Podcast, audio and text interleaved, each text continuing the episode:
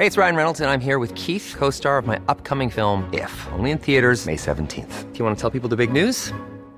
All right, I'll do. Sign up now and you'll get unlimited for $15 a month in six months of Paramount Plus Essential Plan on us. Mintmobile.com slash switch. Upfront payment of $45 equivalent to $15 per month. Unlimited over 40 gigabytes per month. Face lower speeds. Videos at 480p. Active Mint customers by 531.24 get six months of Paramount Plus Essential Plan. Auto renews after six months. Offer ends May 31st, 2024. Separate Paramount Plus registration required. Terms and conditions apply if rated PG.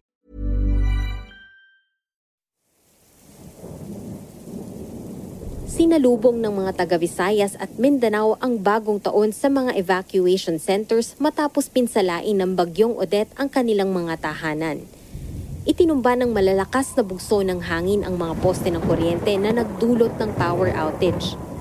Binuwal ang mga puno, pinagpira-piraso ang mga bahay at iniwang sira-sira ang mga establishmento, gusali, tulay at mga kalsada.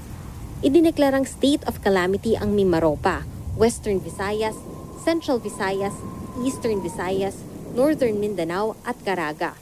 At ngayong mahigit dalawang linggo na ang nakalilipas, kamusta na kaya ang kalagayan ng mga lugar na ito?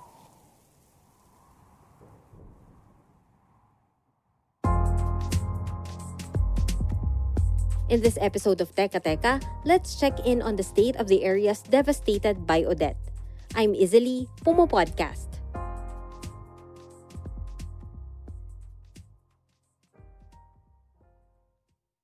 Walang itinira si Odette sa mga bahay ng mga residenteng nakatira sa baybayin ng Siargao Island sa Surigao del Norte, kung saan unang naglandfall ang bagyo. Pwersahang inilikas mula rito ang mga tao. Ayon sa Department of Environment and Natural Resources o DENR Undersecretary na si Benny Antiporda, hindi na raw muna pababalikin ng lokal na pamahalaan ng Siargao sa kani-kanilang bahay ang mga residenteng nakatira malapit sa coastal areas the uh, people residing in the coastal areas will no longer be permitted to return. It is for their safety. No po, sinisiguro po natin na hindi na po muling mangyayari pagwasak sa mga bahay nila dahil sa lakas ng bagyong ito. No po. In lieu of this, the DNR will distribute parcel of land to qualified tenured migrants under the Protected Area Community-Based Resource Management Agreement. Tumaas rin ang bilang ng kaso ng mga nagkaka-diarrhea matapos mapilitan ang mga naninirahan sa isla na inumin ang tubig mula sa balon dahil sa water shortage. Kaya nananawagan silang mabigyan ng potable water, pagkain at shelter materials. Yun nga lang, pahirapan ang paghatid ng tulong sa isla. Hindi kasi maitawid ang mga relief goods matapos wasakin ng bagyo ang kanilang mga pantalan at airport runway mahirap din ang signal sa lugar dahil sa pagkasira ng telecommunication lines, kaya nakaaapekto palalo ito sa pagbagal ng relief and recovery operations.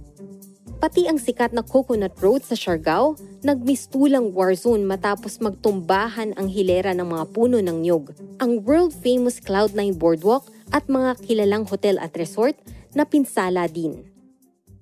Ang buong probinsya ng Palawan, wala pa rin kuryente at network signal ang mga tao tuloy walang magawa kundi maglakad ng pagkahaba-haba sa mga mapuputik na daan para lang makasagap ng signal at manghingi ng tulong. Bukod sa Siargao at Palawan, lubhang naapektuhan din ang Cebu at Bohol na top tourism earners kaya't seryoso ang magiging epekto nito sa ekonomiya. Ayon sa National Economic Development Authority o NEDA for Northern Mindanao, it will take huge investments and time for these areas to recover. Sa statement ng Department of Tourism, uunahin daw nila ang pagtugon sa mga pangangailangan ng tourism workers kagaya ng cash for work or alternative livelihood programs at pag-reconstruct muli ng mga affected facilities. Malagim din ang sinapit ng pinaka-populous barangay sa Cebu City na Barangay Guadalupe, kung saan pinagtutuklap ng rumaragasang bagyo ang bubong ng mga bahay. Matapos ang delubyo, nagkaroon ng bayanihan sa Cebu nang makiisa ang mga residente sa city-wide clean-up drive. Sa Dinagat Island naman, 95% ng mga bahay sa probinsya ang pinatag ng bagyo. Here's Jeff Crisostomo, Provincial Information Officer of Dinagat Island in an interview on One News. Tabunan ng bahay kasi natin po ng Odette yung mga bahay, hindi lang mga bahay ng mga tao, kundi yung mismong provincial capital. Yung description nga po namin ay uh, it's very reminiscent or katulad sa ng Yolanda, if not worse. Kasama na rin sa mga na-damage yung aming mga ospital. Huwag sa start po kami from zero sa lahat ng bagay po. Yung national government may paunang batch na po ng mga relief galing sa DSWD at meron din tinatayang parating na iba pang mga food packs at mga pangailangan na kinumit po ng Department of Social Welfare and Development. Sa huling tala ng National Disaster Risk Reduction Management Council or NDRRMC, nasa mahigit 500,000 kabahayan ang sinira ni Odette. Umakyat na rin sa mahigit 400 ang namatay, mahigit 1,000 tao naman ang sugatan, 500,000 ang na-displace at 78 naman ang mga nawawala.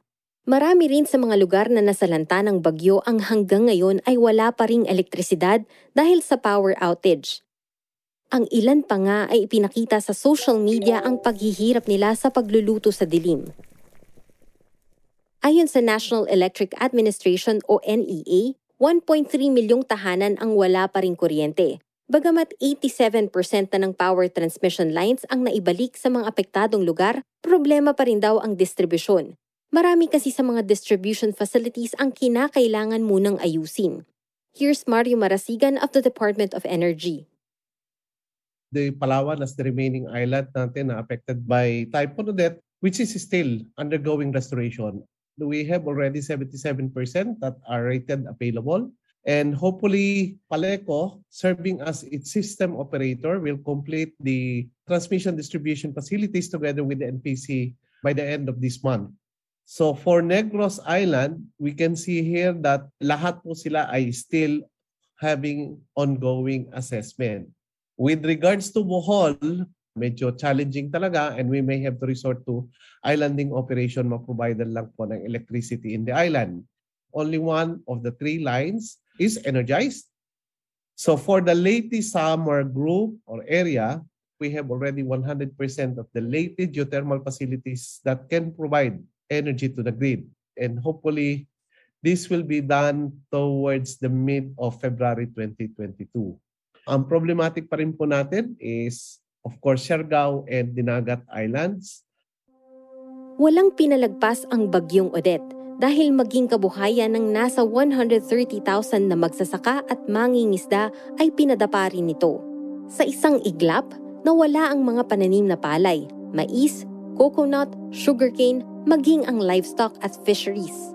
Base sa datos ng Department of Agriculture, tinatayang nasa 10 billion pesos ang halaga ng pinsala nito. Bukod pa rito, nasa mahigit 17 billion pesos ang halaga ng damage sa mga infrastruktura kagaya ng mga tulay, pangunahing daan at kalsada. Pero ayon sa Department of Public Works and Highways o DPWH, lahat ng national highways ngayon ay pwede ng daanan at pansamantalang inayos na rin ang infrastruktura para sa distribution ng relief goods. Here's DPWH Secretary Roger Mercado.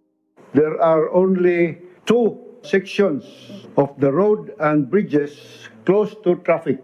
The uh, most affected is on the southwestern section of Cebu province, Mr. President.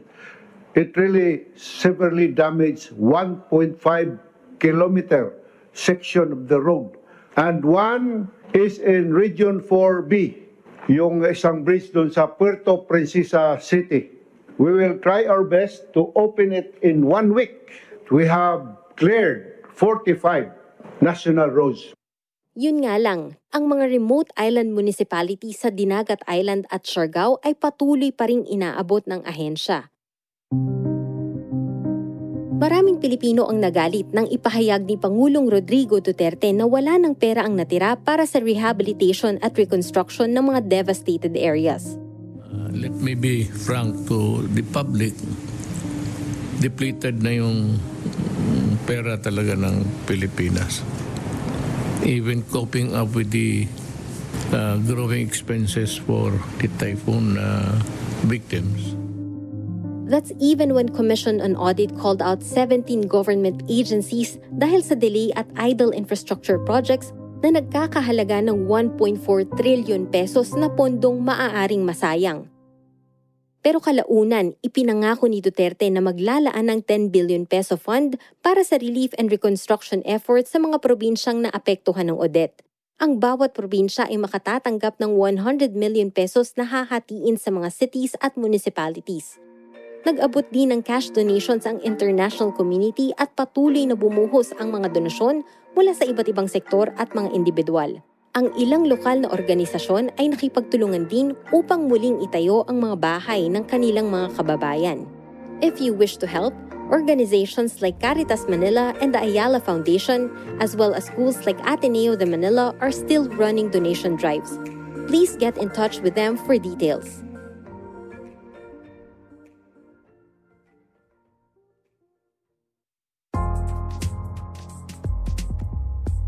Again, I'm Izali. This episode was edited by Presh Capistrano. Follow Teka Teka and Puma Podcast on Spotify or wherever you listen to podcasts. Maraming salamat po.